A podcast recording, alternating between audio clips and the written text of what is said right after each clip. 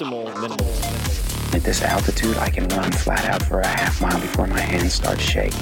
Can I ask you a personal question? Now would seem an appropriate time. What if I did the opposite? I'm a cybernetic organism, living tissue over a metal endoskeleton. The Tim Ferriss Show. Hello, boys and girls, ladies and germs. This is Tim Ferriss, and welcome to another episode of The Tim Ferriss Show. This episode is going to be an in-between episode, a shorter solo episode, instead of the long-form interview format where I deconstruct world-class performers. If you'd like one of those and you've never heard them, check out Jamie Foxx. That's a good place to start. Tim.blog forward slash Jamie. That is one of my most popular of all time. And uh, I'm not going to have a sponsor in this episode or sponsors, uh, so I'm just going to ask you very nicely, please, pretty please, uh, do one of two things. If you haven't already, grab a copy of my latest book, Tribe of Mentors. You can find that at tim.blog forward slash tribe. Check it out. It's uh, something I'm very excited about. Or you can sign up for my newsletter that goes out every Friday. It's five bullets of the coolest stuff I've found that week. It's called Five Bullet Friday. You can go to tim.blog forward slash Friday to sign up for that. It is one of the most popular newsletters in the world. About a million people have signed up for it, and it has a sixty to sixty-five percent open rate. So if you've spent any time in the email world, you know that is just bonkers. Coco nuts, as Chris Sacca would say. So this in-between episode is going to be a rant of sorts, but it will have tactical specifics about branding. So I could say it is going to cover my three rules of branding, but that's a little tongue-in-cheek, and we'll get to that. I'd like to start with a quote. This is something new I'm experimenting with, and this is from Peter Drucker, very famous management theorist, author of one of my favorite books, called The Effective Executive. Very boring title, fantastic actionable content. And the quote is as follows, quote, "There's nothing quite so useless as doing with great efficiency something that should not be done at all." And I consider the vast majority of anything associated with branding to be in that bucket of useless activities. And uh, there was a book several years ago, I think it was two thousand nine. Wow, I'm old. Several. Eight years ago, that was published uh, by someone I haven't seen in a very long time, Lucas Conley, called Obsessive Branding Disorder. And the subtitle was The Illusion of Business and the Business of Illusion. And it talked about the business, the racket, the industry of branding. And I'm not saying all of it is nonsense, but the vast majority is exactly that. So I wanted to talk about just a few frameworks, perhaps, for thinking about branding and not making time-wasting mistakes. Okay, so let's just jump into it. Uh, many errors in judgment and a lot of conflict Uh, is created when we have nebulous terms, undefined terms. So if, for instance, you're debating whether someone is successful or not with a counterparty, you should define successful. You might be talking about completely different things, and then you can argue until the cows come home and no one is going to change their mind. Similarly, if you're debating the existence of God, well, let's make sure that the two people having this debate agree on a single definition of God first. Brand suffers from this same problem. And I would encourage you, rather than spending a lot of time chasing your tail semantically to figure out what brand is, just discard it altogether and forget about fixating on brand, and think instead of how you can own a category. All right, so own a category. And this can be own or create a category. So this is rule number one. Forget about brand and either own a category or create a category in the minds of specifically one thousand diehard fans. And I highly recommend you read an essay, and I'm going to come back to this, called one thousand True Fans by Kevin Kelly. You can go to his site, k k dot org. He is one of my votes for the real world most interesting man in the world. Check him out, Kevin Kelly, and k k dot org. You can find one thousand True Fans, and you can read it for free. Why are diehard fans important? Because the diehard fans obviate the need for any marketing, if you do it right. So if you are able to design a product or service that creates or owns a category, for one thousand diehard fans, they become then your strongest marketing force, your unpaid sales force, effectively. But diehard requires that you're extremely clear on who you're targeting and the pain points that you solve for them or the benefits you create for them. If you can't be number one or number two in a category, right? So that could be Uber for X, could be imported light beer, low-cost airline, whatever. Find or create another category. Uh, Jack Welch took a similar approach to continuing or closing down uh, business divisions. I encourage you from the very get-go, if you're thinking about launching a product or just refining your focus, that uh, you think about owning or creating a category. So if you can't own, that is, be the number one player in whatever you currently consider your category, you need to up your game or you need to find a new category. And I'll give you an example of how I'm thinking about this myself. In the world of podcasting, there is a lot of noise. There are also a lot of very, very good competitors if I viewed them as such. Meaning every week you have, say, N P R or Gimlet or these extremely professional outfits putting out very well narrated and produced, sound engineered episodes and shows. If I choose to compete along those metrics, I will lose. So I want to choose a different game.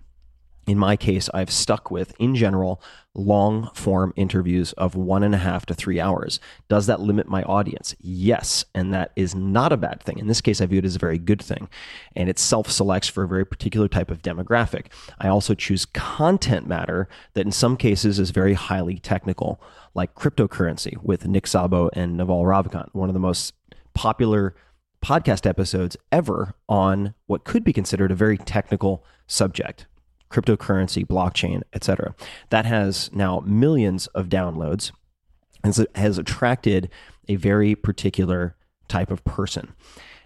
Why is this important? This is important because then I can look at the business model of the podcast. In this case, it is subsidized by sponsorships, and I can keep in mind that I in fact have two sets of customers in a sense. I have the listeners for whom I want to provide an extremely tactically rich listening experience on very diverse subject matter. Second, I have sponsors.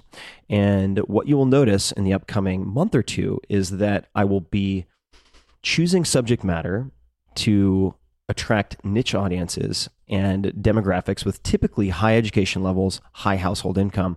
And I will be bringing in sponsors who would typically look at, say, Robb Report or Esquire. And in the world of podcasting, this is unusual. You don't hear uh, what we might consider luxury brands advertising in podcasts. And I am intending to very much experiment and change that. And the C P Ms, meaning the cost per thousand downloads that I charge, will be commensurate with the R O I that I've seen already for, say, podcast sponsors. And also, talk about creating a category, I am able to then piggyback on with other assets I'm using, which very few podcasts otherwise do. That means social, that means the blog, which has three, four, five million uniques per month, and then also the various types of email uh, and offer, say, deal of the week. It's super explicit. Don't believe in native advertising, so I don't do it. Okay, so that is an example of how you might go from, say, grappling with this problematic term of brand to owning a category, right? And own a category could be not a category of product, not a category of service, but a category of customer. And I was in Fiji recently uh, with, never been, it was great, with uh, Tony Robbins and a group of people from the Shopify Build a Bigger Business competition. It was a fantastic a set of a few days, very rich in learning. And uh, Tony repeatedly made the point. He's very, very astute and owns a lot of businesses that I think generate something like five or six billion dollars in annual revenue. And he said, don't fall in love with your product, fall in love with your customer. This is a very, very, very, very mission critical distinction. Don't fall in love with your product. Don't fall in love with your service. Fall in love with your customer, and then you can determine how best to serve them. And uh, in in my case, I'll just underline something else. The target does not equal the market. So the explanation behind that is, for instance, with the four-hour workweek, part of the reason the four-hour workweek took off the way it did is that I scratched my own itch and I wrote for people like me. At the time, that meant twenty-five to say thirty-five tech-savvy males in a handful of cities uh, with a generally high level of education. So that meant San Francisco, New York, L A, Chicago, and so on. This made my marketing and advertising extremely precise, which made it very affordable. All right. If you think your product's for everyone and you're going to buy advertisements in U S A Today and the homepage of A O L, you are going to burn through all your budget very, very quickly, and it will not be effective. So what does the target is not the market mean? That means that I'm asking myself, how can I best serve this very, very narrowly defined audience uh, that happens to perfectly overlap with who I am, which makes it easy to serve them because I don't have to guess, I don't have to speculate. And then once I serve that target, the market becomes broader. So then immediately it starts to bleed over the edges to, say, females, again, twenty-five to thirty-five, tech-savvy, living in, in a handful of primary cities in the U S or densely populated cities.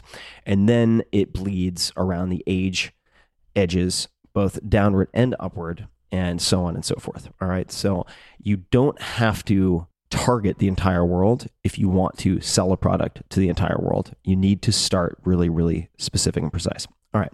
This leads to the next. So we already talked about don't fixate on brand, talk about owning a category or owning a particular very, very well-defined customer. Next, don't make a product for everyone. This is a very common mistake where you might have an entrepreneur, could be you. I've made this mistake uh, in the early days where you you trick yourself with some type of very seductive math. You say, you know, I'm going to make a better Q-tip. And if I just get one percent of the ears in China, I will be a billionaire. Well, this is really, really problematic. If everyone is your market, no one is your market. And particularly with first versions of your product or service, it is better to have a thousand people who love you, even if that means many hate you, than one hundred thousand who think you're kind of sort of cool. A. Number two, we already talked about the cost constraints. If you're trying to target everyone and boil the ocean, you're going to run out of money. And the number one reason that startups fail, they run out of fucking money. So number one, don't spend all your money. And coming back to the previous point, though, great, like this is great. This is exactly what I've been looking for to a thousand edge case nerds, for instance, beats good, meh, yeah, it's all right, to a hundred thousand of anything else every time.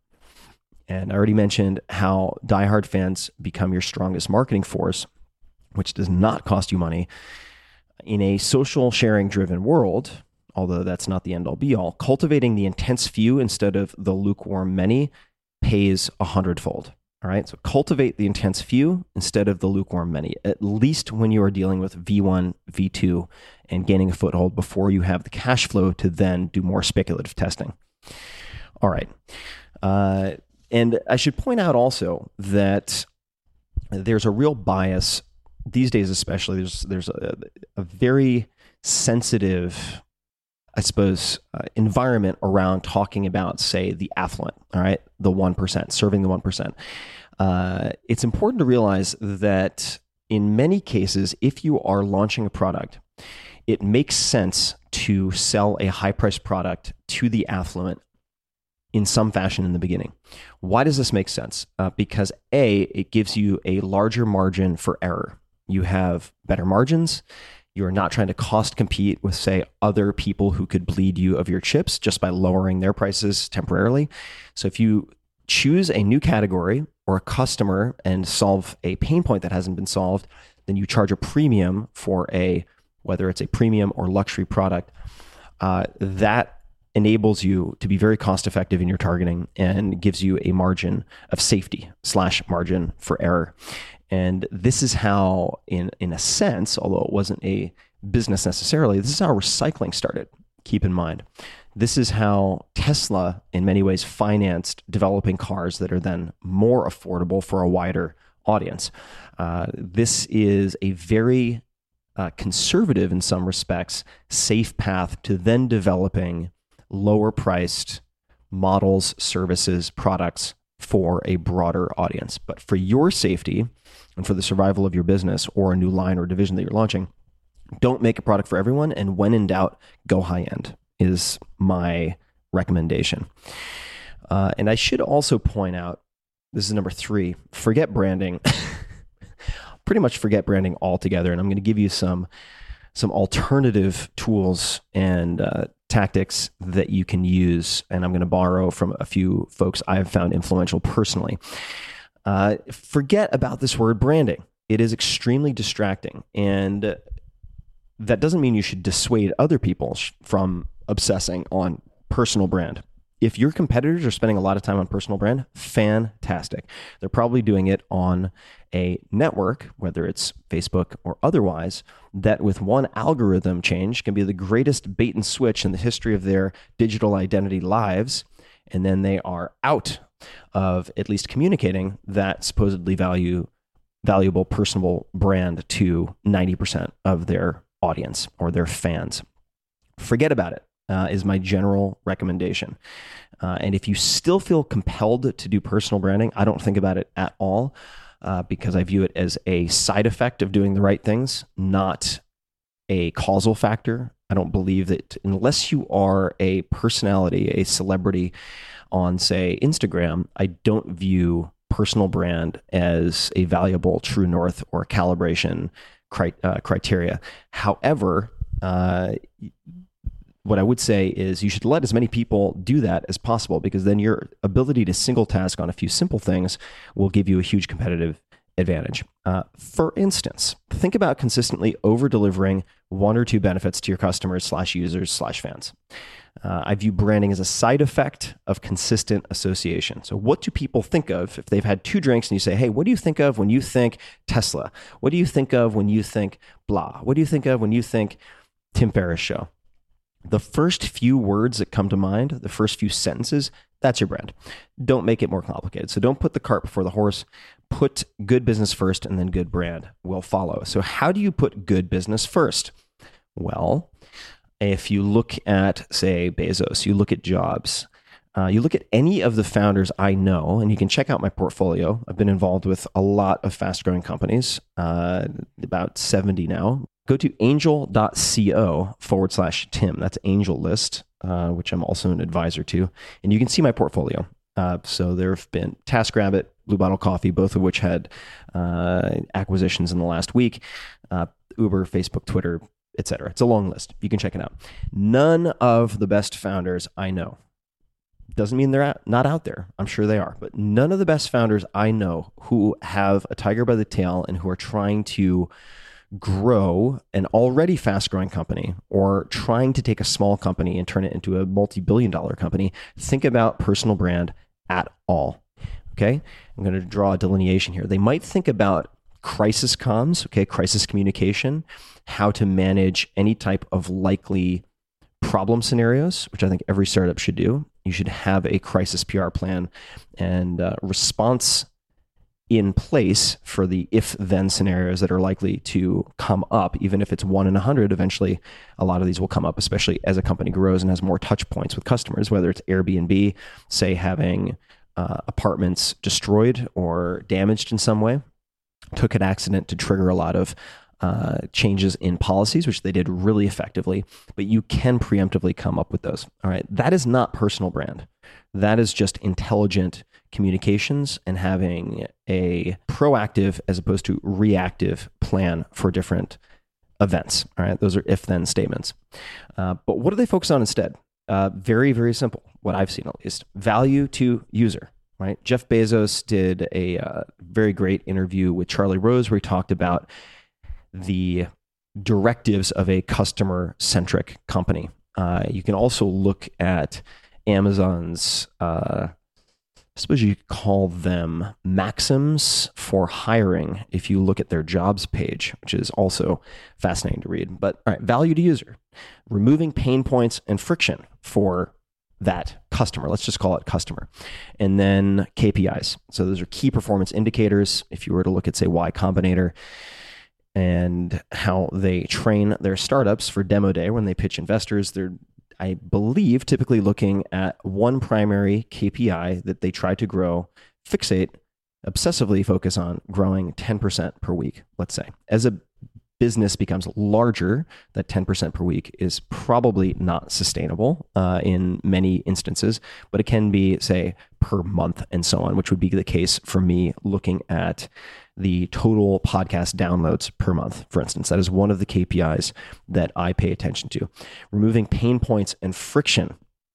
Let's talk about this. This is where I'm going to borrow from uh, two people, W. Chan Kim and Renee Marbon. I don't know how to say that last name. My apologies, Renee. Uh, but they are the authors of initially the Blue uh, Blue Ocean Strategy, which I read some time ago, which which focuses, in effect, uh, very precisely on how to create a new category versus competing in a very bloody, crowded marketplace for an existed, an existing category. And they talk about value innovation as opposed to incremental improvement. And I'm reading currently their new book, Blue Ocean Shift, uh, subtitle Beyond Competing.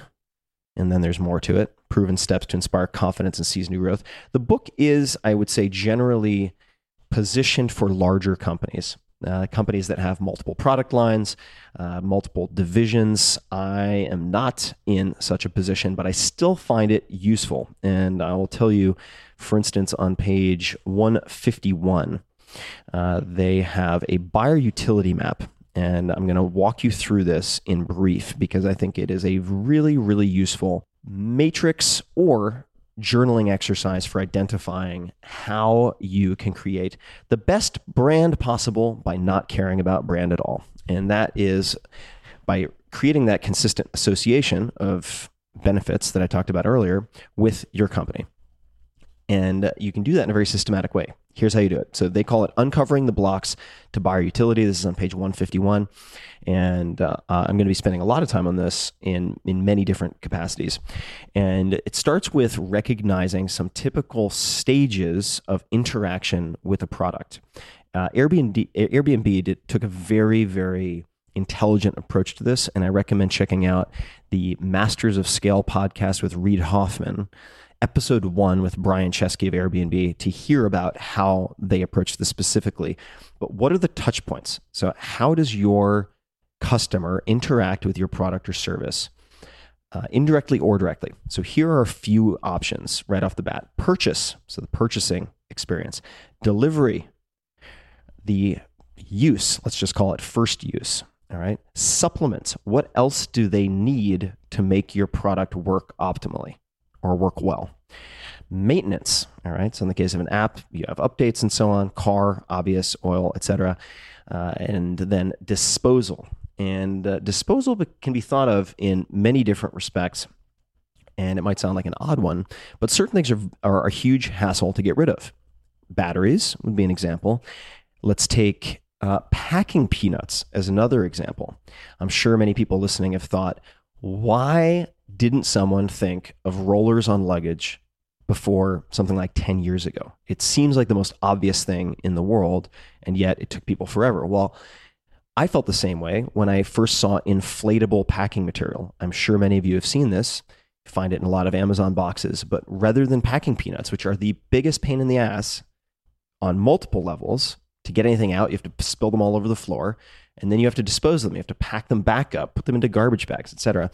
And having these inflatable, effectively balloons of air uh, in the boxes instead solve those problems. And uh, that has, I am absolutely sure, become a many, many multi-million dollar business uh, with that product alone. So that's a disposal example. Now, along each of these categories, and you could just create columns, right?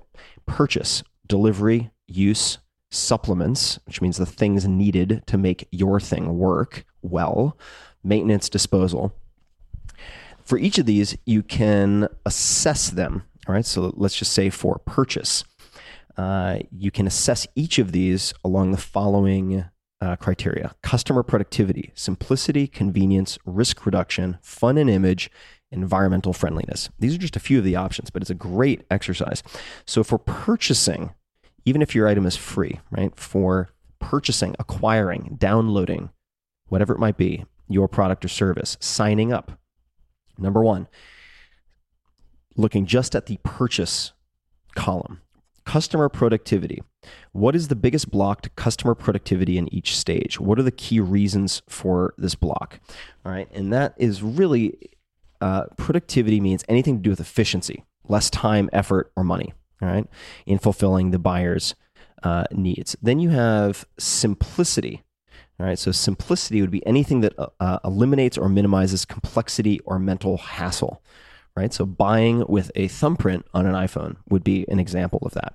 How can you simplify it? Podcasting, as one example, is still stupidly complex or confusing to people who are not accustomed to listening to podcasts. It's it's absurd uh, how unintegrated uh, most podcast experiences are.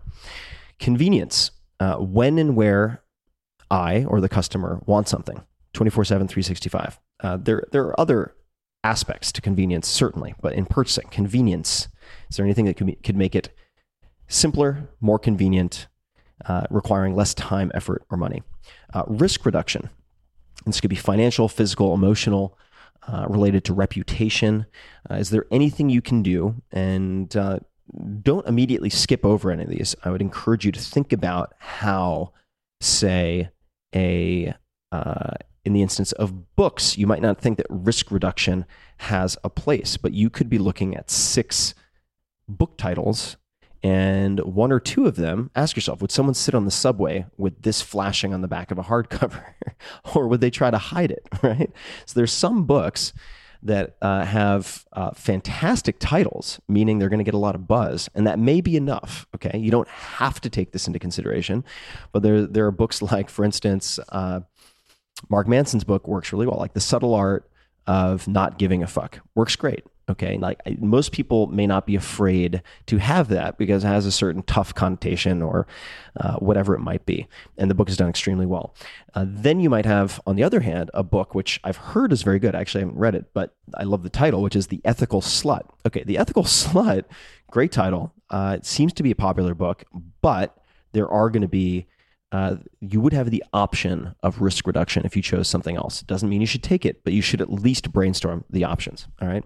Then there are financial, physical, et cetera. So that could apply to return policies, one of which I made somewhat popular in the four-hour workweek, where I talked about how I was able to dramatically decrease return rate. And I'm not saying this was a single causal factor, by offering a one hundred ten percent money back guarantee, meaning people wouldn't just get their money back, they would get an additional ten percent on top of that. And that gave them the risk reduction, the reassurance uh, that the product was high quality. All right, the next one, again, just going down the column of purchase, you could do this for delivery, use, supplements, maintenance, disposal. Fun and image, all right. Tangible, intangible, aesthetic, look, feel, attitude, and style that an offering conveys. All right, fantastic. I mean, let's look at Apple, right? If we look at the iMac, we're not talking about uh, mind-blowing technological innovation here.